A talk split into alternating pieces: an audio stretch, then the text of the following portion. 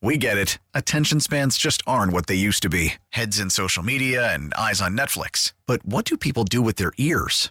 Well, for one, they're listening to audio. Americans spend 4.4 hours with audio every day. Oh, and you want the proof? Well, you just sat through this ad that's now approaching 30 seconds. What could you say to a potential customer in 30 seconds? Let Audacy put together a media plan tailor made for your unique marketing needs. Advertise with Audacy. Visit ads.audacy.com.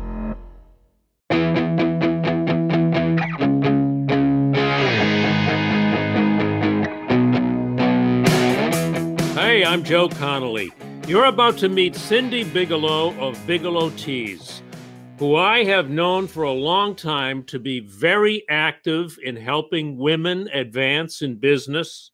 She's known across her home state of Connecticut for being so generous with supporting charities and their auctions and fundraisers. And she also serves on the Connecticut Governor's Committee on how to bring jobs back to Connecticut. Producer Neil Caruso will join us in this discussion too. Cindy, what trends from the pandemic do you think are going to be permanent? Well, first of all, hello, and, and thank you for letting me be part of your conversation today. Um, Good to see you again, Cindy.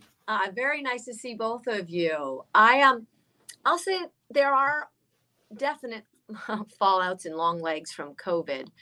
Um, from a product perspective, what I say is that Bigelow is very fortunate because tea has really become a beverage of, of choice during this difficult time because it kind of represents community and comfort. And so I think that is going to be one of the what I call COVID positives, where people are really going to continue, I think, to drink tea at uh, at really a, um, a higher level than they have been doing positive because I've really sort of seen the benefits both from a health perspective and a you know, and a, and a relaxation perspective. So from that element, I think that we are fortunate that we will be what I call a COVID positive as a product line.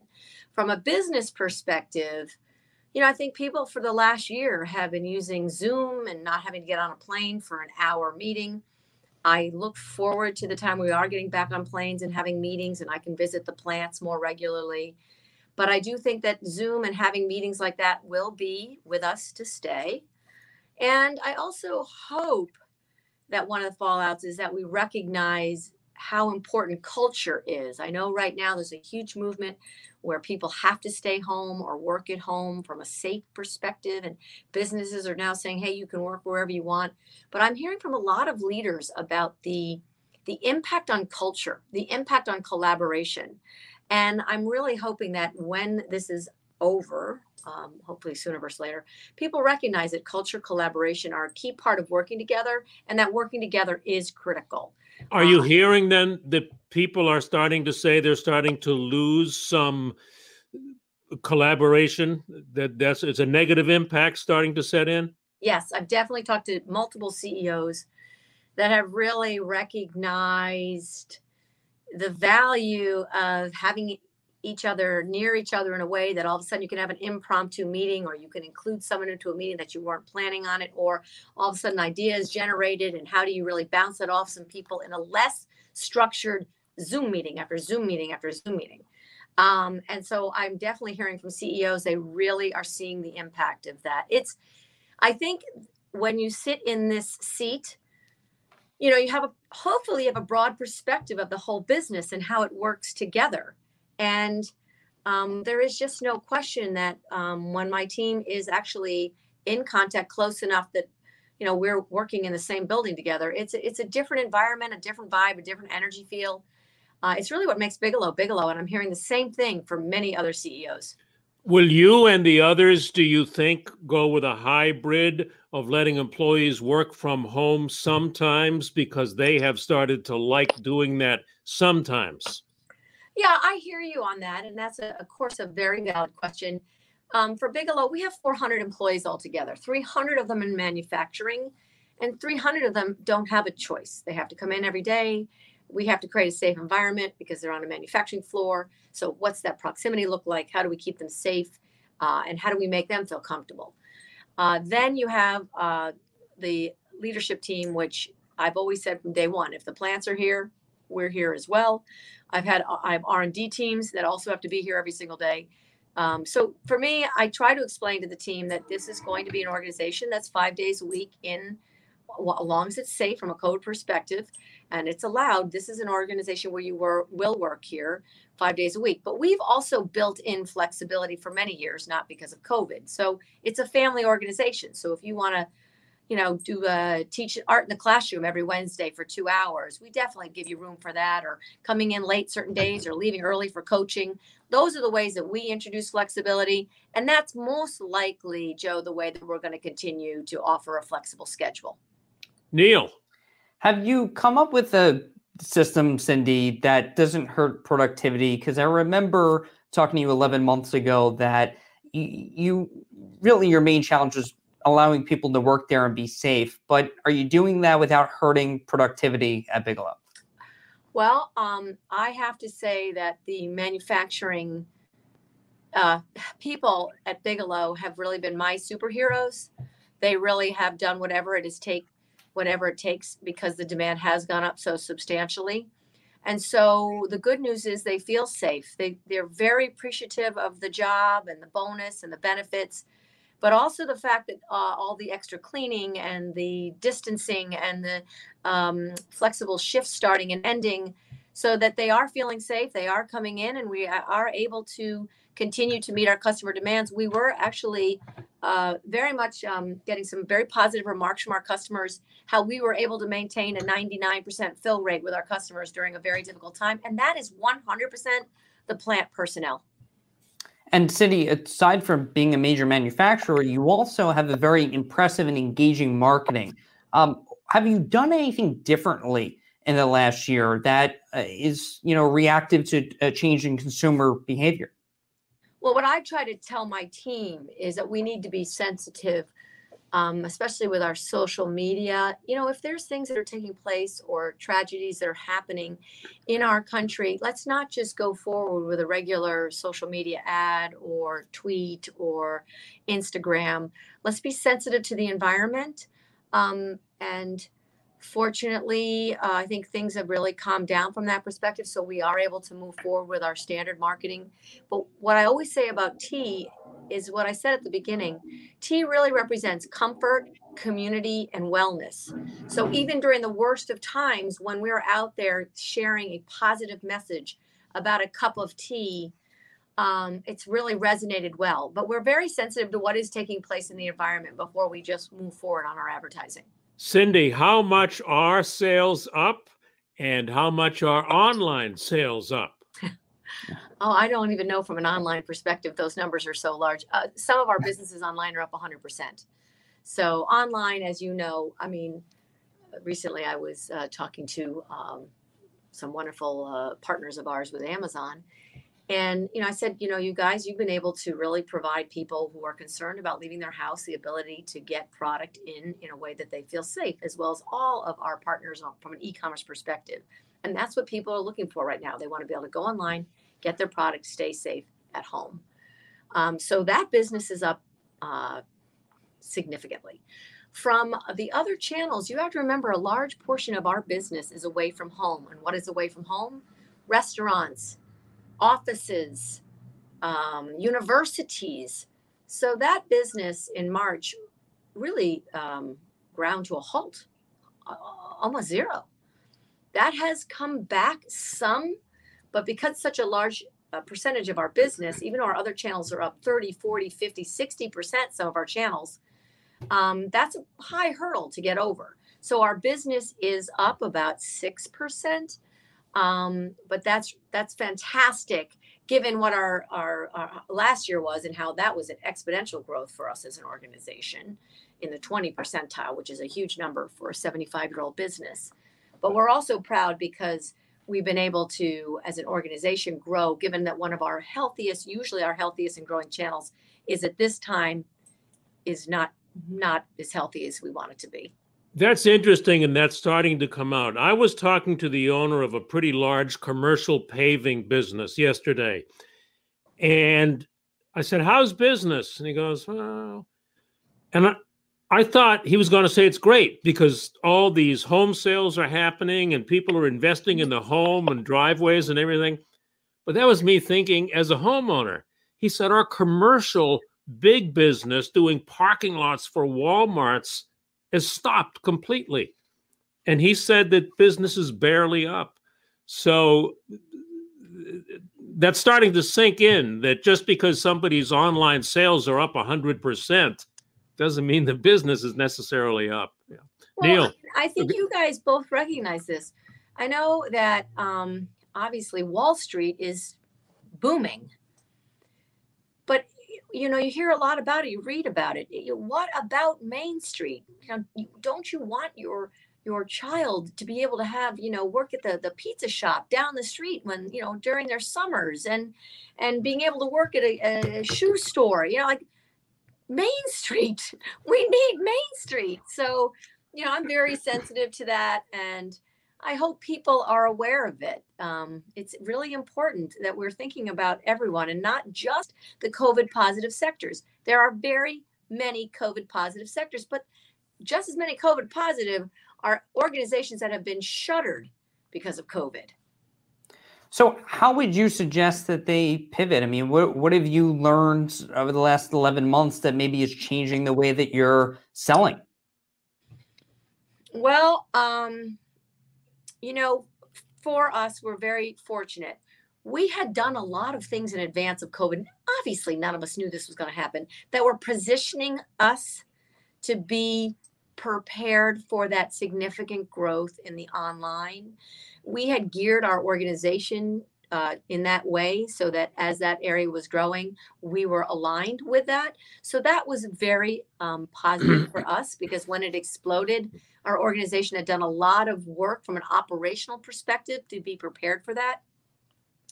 We also had long term relationships with our vendors so that when the demand went up substantially and we had things being air freighted in and any way we could get it. You know, they were also big fans of supporting us, given all of our years with them. So I do say that we were fortunate from that perspective. At the same time, with your question, what do people need to do to pivot? You know, you see a lot of organizations that they were supplying something that wasn't needed now, but if they tweaked their production lines, they could now provide something that was needed during COVID. I think you you really do need to be challenging yourself. If you are not going to be in a situation that's COVID positive, how do you put yourself and that answer is different for every business, but you need to be asking that early on. For us, it was more what do we need to do to stay open during COVID? Because we saw what happened to the demand instantaneously. We saw what happened from a food service uh, away from home business. Uh, but we recognized we needed to shift the entire organization based on safety and significant increase in input. Cindy, I was looking at your website. I counted 22 flavors, 15 types of tea, 15 tea tips, and there's so many products on there. How do you know when a new product is going to take off or won't and you won't and you'll drop it? Well, that's a great question. We actually have Joe like 150 teas. Um, it did say all, yeah, yeah. Yeah, and people love to say to me, "What's your favorite?" I said, "How can I pick a favorite out of 150 children? That's not possible." Um, but for us, it really is, and that's a great question. And that's really keeping our fingers on the pulse of what's happening from a consumer preference. And it doesn't have to be Joe in the world of tea. Where are the where is the consumer going in other categories that you really see are, are starting to carry some weight? And then how do you apply that into the world of tea? So we've been very fortunate. All of our launches over the last five years have been very, very successful. Um, we were the one that really introduced probiotic into tea, and that has exploded. Uh, our ginger turmeric teas have exploded, uh, as well as what I call our our signature teas, our Earl Grey, our Constant Comment, our Cozy Chamomile. So we've always maintained the quality of those. For example, our Earl Grey number one in the United States, America. That's an organic oil of bergamot from Calabria, Italy. We've never compromised on that. No matter what happens to the price, that is the oil that we use. So both our signature standards are doing well, but then also identifying those trends that you're talking about. And uh, we've been very fortunate. We have really had some amazing successes. Do you then, bring people together to sample a new tea, or have you been doing this long enough now that you have a pretty good idea? Well, we do it internally. So we do bring a right. lot of people in, but it's an internal thing. Right. Uh, and I always love to say the meanest taste bud wins, which is a funny terminology. what does that but, What does that mean? the meanest taste bud wins means that it the room cannot sell another person on their thoughts. They can share what their thoughts are, but if we're creating a product and someone says, you know, I just I'm not getting enough peach, it's not peach forward, and blah blah blah blah blah, we're not going to talk that person into it. The meanest taste bud is the one that we're going to listen to, because what we've learned over the years is everyone's tastes are very different and very discerning.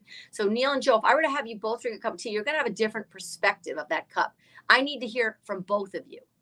Um, so I always say the meanest taste bud wins. So that's why our products are always so delicious because we can make the meanest person in the room happy, we know we've got a success. So you're wow. taking your constructive criticism and turning that into product development there. Oh, always. My team makes fun of me. You know, we'll be looking at a chart and all these great numbers, and there'll be one number in red, one negative. And I go, wait, whoa, let's talk about that one first. And like, Cindy, why do you always do that? I said, because you guys are doing a great job. I just need to identify where we can do better. I just want to know what that means. Does that mean that if somebody says this isn't peachy enough, that you will then go back and and and increase the peachiness if just one person says it's not peachy enough? Yeah, we will listen to absolutely everybody. And uh, if we have someone that is really concerned, you know, I'm not getting enough flavor, you know, we'll hear that and you know we'll drink it again, and we we kind of try to really go to where that mindset is and say, yeah, I think you know you're right. We need to be a little more peach forward. Can we increase that? Can we lower this? How do we bring that out without masking, let's say, the ginger? If you increase the ginger, you're going to lose the peach taste. So, it believe it or not, there is quite a formula for that little cup of tea that you guys drink. And that's a great way for any business owner to reduce the chamber echo chamber of yes men, quote yes men. Oh, totally. I, I I love this story. I share it. We um, were launching a new uh, series of teas. We had five teas we were going to be launching Four of them we had all agreed on we love it. The fifth one, we, I don't know, maybe 16 tries. We still couldn't find a formula that we liked. And so I went down for the 16th time to drink this product. And my head, my vice president sales and marketing looked at me and he goes, You know, Cindy, we just can't make this one work. Let's drop this flavor. And I went, Meanwhile, we had packaging, you know, we had really brought it out to the market that we were going to be launching it. And we, I said, I'm not going to argue with you. I agree drop it. So we just took that one right out of the the the, the basket. Wow. So when do you know when to drop a product? And then on the flip side, when something's doing well, how do you throw gasoline on the fire to boost sales even more? Well, that's a great question. So some of our teas are doing so well that we're actually not putting any gasoline on them because they're breaking the bank trying to produce them. Um, but some of the other ones, you know, we really do. We, we, we we really do spend time on the lower uh, sale items before we, we drop them. And we'll see if there's a strategic value. For example, there's one product that, you know, is just our one, one of our favorite customers, HEB. They're the only ones that buy it. It's a small volume, but it's a strategic item for them and they need it. So we'll keep an item like that. So every item has its own personality and its reason for being raison d'etre, as my father likes to say. And we will you know, we'll make the decisions based on that. But, you know, we do discontinue probably five a year, four or five wow. a year. And then we hear from those customers. And then what we'll sometimes do is if we really hear from those customers, we will bring it back and we'll sell it online only. So, for example, American Breakfast, love the product. It had a very passionate following. It wasn't able to make it on the grocery shelves. We took it down. Customers went, no way. So it's now online and it's one of our biggest sellers online. Hmm, interesting. Neil, one more quick question, then I have two more quick questions for Cindy. This is wonderful. Go ahead, Neil. Yeah, no, I, I, find this fascinating, and especially you know where things are working online, because I think everything has to be an e-commerce business now. And, and so, I guess for you, what is the trick to selling online? Because it's not easy. I mean, it, it's I think it must be a little bit easier when it's in front of someone's eyes, but online has a different has a different feel. So what's the trick? You're so right on that. I call that the digital shelf, right? Like you know, you don't get to walk into your favorite grocery store and see Bigelow tea and then pick which one you want, right? What exactly. how do you get in front of that? And so it's very important that you you build out each page for each product with as much as you can, both from a visual visual perspective, um, so and and a verbal perspective so that you have to make that product come alive. So we have a team of individuals that literally work on the different places that we are on the web to examine every single page to make sure that page is maximized and that is your shelf. Um, and then working with the customer we can't afford it. You know listen guys all we do is tea. Our competitors are billions of dollars we are not we don't have all the money in the world. And we have to explain that because sometimes the money's going to win right? They have a lot more money that they can pay to make sure their item shows up first. So the only way we can do it is if we sell better because right. they also want the ones that sell better. So we have to make sure our digital shelf looks really good and then where we can we try to spend our money judiciously so that we can make sure that we are still creating that flywheel where the customers start to really get to know us online Cindy, are you going to advertise on Major League Baseball again this season? Absolutely. absolutely. Why do you do that? You know, that's such a great question. We started it years ago with my vice president and sales of marketing at that time, Bob Kelly, who still works with us all the time. And he just really felt like there's such passion for baseball, such passion. And there's such passion for tea. Uh, and at that time, you know, Joe Torre uh, was an avid Bigelow tea drinker. And so we started that connection so many years ago. And it's really resonated with people. It's resonated with the radio announcers. They're tea drinkers for their throat because they're on the radio all the time. And we just sort of found this amazing symbiotic relationship between baseball and Bigelow. Howie it's, can't get enough. yeah, Howie, Howie Rose loves it. I know, and, he's amazing, isn't he? We love him. We've been in his broadcast booth, and he has a big box of tea. Sure, that's his tea bags. He really yeah. did. I yeah. just hung up a big picture of Howie and I testing tea here. and ah. Cindy, what would be a tea that you would recommend to somebody who is all coffeeed out and has been for years and they're drinking Jolt or Power Up or some hyper active beverage? What's a good person what's a good tea for a person uh, to try that'll still have a little bit of a bite or a buzz to it? Well um, it's funny i just mentioned american breakfast. Um, you can only get that online but that's a beautiful black tea it's a strong black tea so if you're trying to get from a little less coffee but you still want to kind of keep that experience american breakfast is fantastic. Um, or again uh, an English tea time or an Earl Grey, a stronger black tea with a bold flavor, which also is going to carry the caffeine, not the caffeine content of a cup of coffee. But what you need to know about tea is tea has something called L-theanine in it, not herbal tea, black tea and green tea, L-theanine. L-theanine binds with the caffeine in a way that you rise up more gently and then you stay at that high level much longer. That's why they love it for studying. And then you have a gentle decline. The caffeine in coffee doesn't have the L-theanine to bind to. So you have that spike up and then you have that spike down. So tea is a lovely way to kind of keep that high energy, but for a longer, more consistent amount of time. Wow. You didn't know, did you? Didn't know that. Learn something like you're conducting the orchestra there.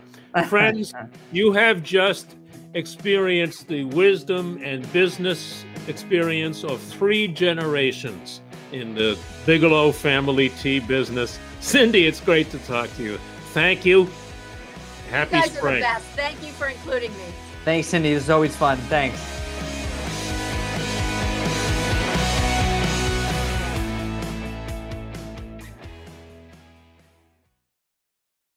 We get it. Attention spans just aren't what they used to be heads in social media and eyes on Netflix. But what do people do with their ears? Well, for one, they're listening to audio. Americans spend 4.4 hours with audio every day. Oh, and you want the proof? Well, you just sat through this ad that's now approaching 30 seconds. What could you say to a potential customer in 30 seconds? Let Audacy put together a media plan tailor made for your unique marketing needs. Advertise with Audacy. Visit ads.audacy.com.